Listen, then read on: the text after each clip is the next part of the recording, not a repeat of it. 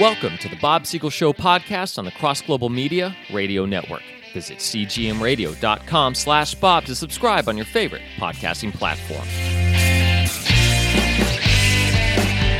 Well, you've heard the news by now. The Supreme Court, in a 5 to 4 vote, sided with the Biden administration over Governor Abbott in Texas. But even though you've heard about it, the details, you've really got to see this to believe it. Here's the background Texas claims the federal government won't do its job about protecting the border. So they said, fine, we'll do it. They put up razor wire, a floating barrier in the Rio Grande, thousands of Texas state troopers and National Guard soldiers along a 1,000 254 mile border with Mexico. And what happens? The Biden administration sues them. First, the lower court sided with Biden. Then, the Fifth Circuit Court of Appeals overturned that verdict, siding with Governor Abbott. Now, SCOTUS has overturned the Fifth Circuit. Clarence Thomas, Samuel Alito, Neil Gorsuch, and Brett Kavanaugh dissented. This means two of our so called conservative justices, Roberts and Barrett, sided with the liberals. Now, look, I understand judges are supposed to be objective. It shouldn't matter whether they're conservative or liberal in their politics. Unfortunately, that's not the way life goes. Of course, it matters. That's why the senators of one party are always blocking nominations from a president of an opposing party. However, having said that, it's the conservative justices who will claim that rather than being conservative, they're just going to read what the Constitution says instead of finding hidden meaning. So those appointed by conservative presidents claim during the nomination process that they will merely read what the Constitution says. It's very disappointing when they don't.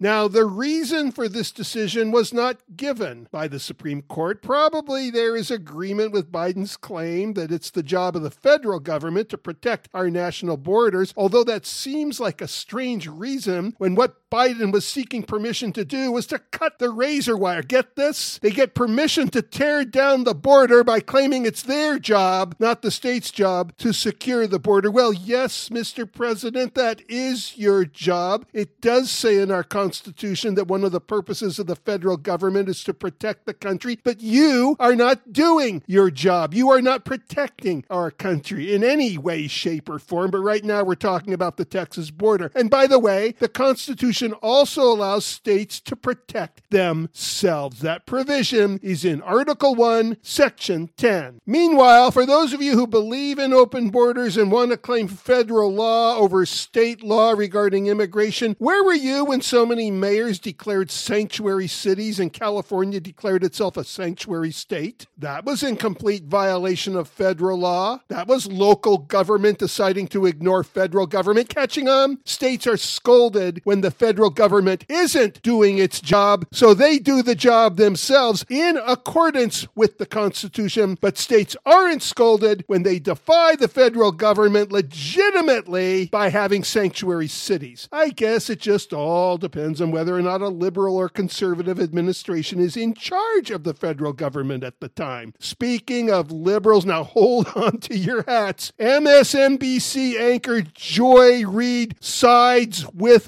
Biden on this.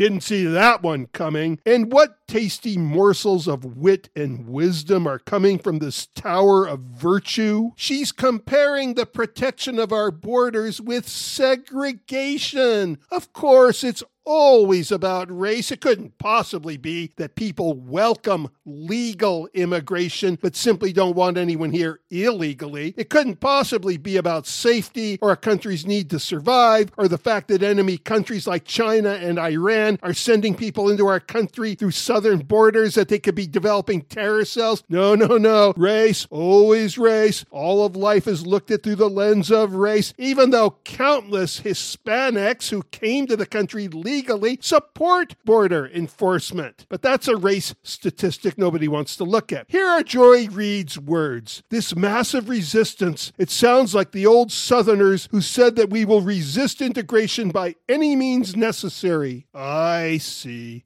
Very good, Miss Reid. Well, since you like analogies, here's another one. A state has no right to put up a fence. Okay. Does that apply to all property? Are there any fences around your home, Miss Reid? Are there any walls enclosing the house you live in? Do you leave your front door open all the time and all gates so that anyone who wants to can just drop in without permission, without even knocking? No? Whoa! Sounds like segregation to me. It also sounds like a way making the obvious obvious.